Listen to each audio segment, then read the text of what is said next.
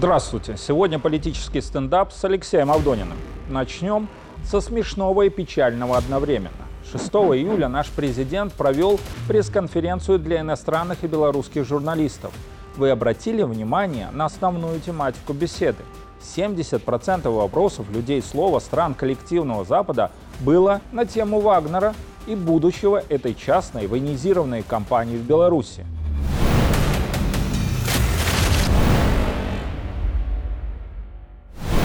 Западные журналисты спрашивали у Лукашенко одно и то же. ЧВК Вагнер. Wagner. Вагнер. Wagner. Пригожин, Пригожин. Пригожин. Пригожин. Пригожин. Президенту приходилось несколько раз объяснять, как детям. Зачем это? Они с первого раза не понимают, плохо с восприятием слов, перевод не так доходил до их сознания. Нет, конечно. Все они прекрасно понимали, осознавали и четко записывали каждое слово президента. Отсюда и смех, и печаль. Смешно, что так они по-наивному, как дети, пытались устроить перекрестный допрос президенту и поймать его на нестыковках, вывести из равновесия. Не получилось. Многие из этих зарубежных журналистов не раз были у Александра Григорьевича на индивидуальном интервью, но так и не смогли понять нашего президента как опытного политика и тонкого психолога. В итоге сами показали себя не с лучшей стороны. Что кроме Вагнера нет других тем, печаль в том, что журналисты и их шеф-редакторы, кто готовил им вопросы для пресс-конференций, продемонстрировали шаблонность, штампы, никакого здравого смысла и креатива. Веяло нафталином от этих западных пропагандистов. Спросили бы, наконец, просто, а как вам, белорусам, живется под западными санкциями? А хорошо ли Запад поступает? Нет. Такие вопросы явно не вкладываются в канву пропагандистской машины коллективного Запада. Никакой свободы слова на Западе не было и нет. Они свято чтут заветы Геббельса. Если говорить, то говорить одно и то же много раз и только что нужно. Воздействовать в основном на чувства. Пропаганда не наука, зато она помогает вывести на эмоции многотысячную толпу и вить из этой толпы веревки. В самую большую ложь, повторенную многократно, в итоге поверят. Поэтому западные журналисты и качали тему Вагнеров. Она бьет на эмоции. С ее помощью аудиторию Запада, простым жителям Европы и Соединенных Штатов можно нарисовать ужасающие картины, как Беларусь вместе с вагнеровцами и ядерным оружием шантажирует прекрасную Европу, захватывает Вильнюс в преддверии саммита НАТО и бомбит столицы европейских стран. Пропаганда Геббельса. Да, она такая – яркая, эмоциональная и беспощадная. Беспощадная для сознания и фантазии западных обывателей. Но зачем им эта пропаганда? Все просто. Такие эмоциональные картины про воинствующих варваров с ядерными дубинками отвлекают от ключевых экономических проблем в западных странах. Высокой безработицы, нищеты, инфляции, потери домов из-за дорогих кредитов – бесправия и других социальных перекосов материального неравенства. Но, как видим на примере Франции, пропаганда уже не работает так эффективно. Люди начинают думать и понимать, они обозлены на западные элиты, которые заигрались, почувствовали вседозволенность, оторвались от народа и ушли в глобальные облака. Теперь обездоленная толпа возвращает их обратно на землю – как не раз это было в истории, но, как известно, история ничему не учит. Еще немного, и гильотина снова войдет в моду, и кто-то из тамошних политиканов рискует потерять головы. Страшно? Да, им, владельцам заводов, газет, пароходов, страшно. Поэтому и отправляют своих журналистов к нам, хотят из первого источника от нашего президента услышать слова успокоения, что Тяо и вагнеровцы им прекрасную элитарную жизнь не испортят. Лукашенко так и ответил, мы менять вашу размеренную жизнь не будем, если вы к нам не придете с мечом. Живите спокойно в своем саду Бареля. А если вдруг станет скучно и вы решите напакостить нам, ну тогда извините, получите по полной. Сада не будет. Будет пустыня. Ровная такая, с песочком.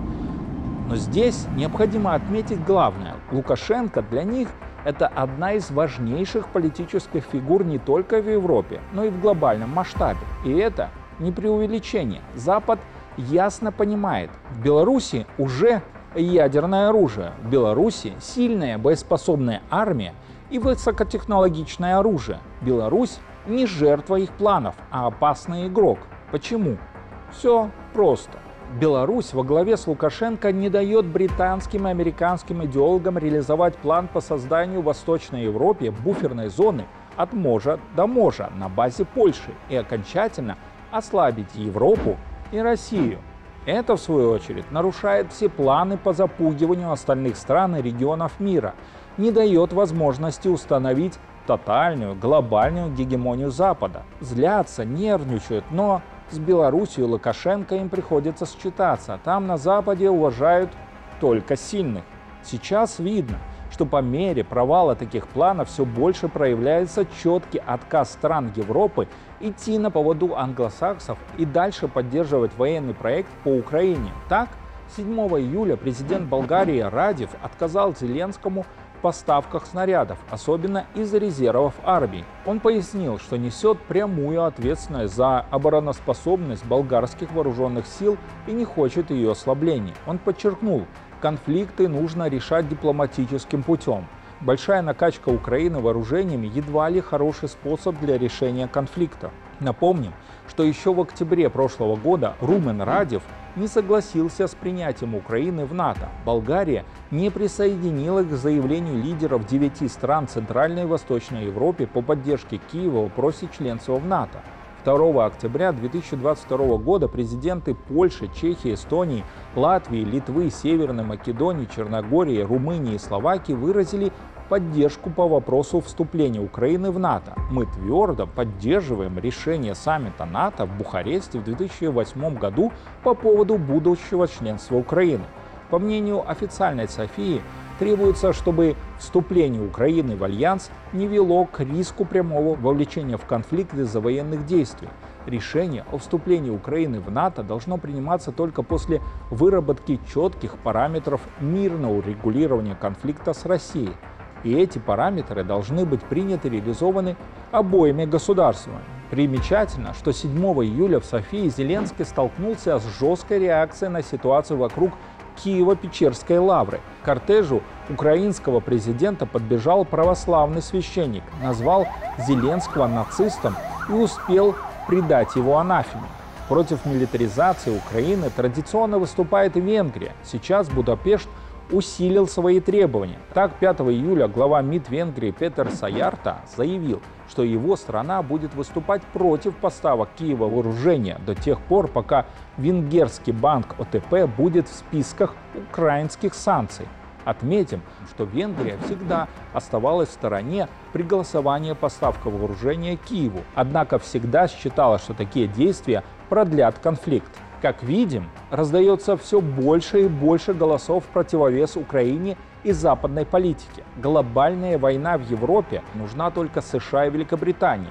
Вот и французский политолог, директор Института международных и стратегических отношений Паскаль Бонифац недавно заявил о необходимости повышения автономии политики Европы от США.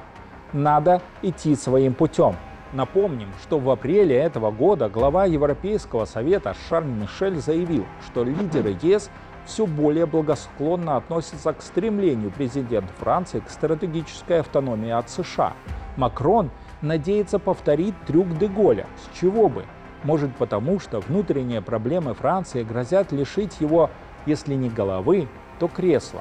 О европейской автономии, читай самостоятельности и независимости, Лукашенко говорил давно, Европа, опомнись, тебе скорее по пути с нами, а не с США. Нужно делать выбор, иначе погрязнешь в разорении.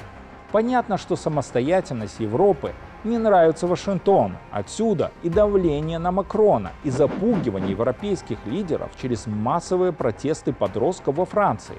Все носит рукотворный характер. Работали политтехнологи для организации этой уличной бойни. Как мы можем спасти Европу от англосаксов? Можем предложить вступить в союзное государство или в ЕС, или в ШОС, или в БРИКС на правах младшего партнера. как младшего. Мы же Европа, скажут они. А нет. Но дувать щеки поздно, время ушло. Повелись на уговоры США и Великобритании, втянулись в аферу с отказом от дешевого газа и нефти и проиграли. Поэтому теперь только под наше шефство. Вот как ваши журналисты к Лукашенко за успокоительным приезжали, так и вы собирайтесь и приезжайте к нам на обучение. Наш президент научит, как быть опытными политиками, различать обманы, не стать жертвами аферистов, а главное, как действовать в интересах собственного народа. Будете действовать в интересах своего народа, и вас будут встречать как нашего президента. Президент Республики Беларусь Александр Григорьевич Лукашенко.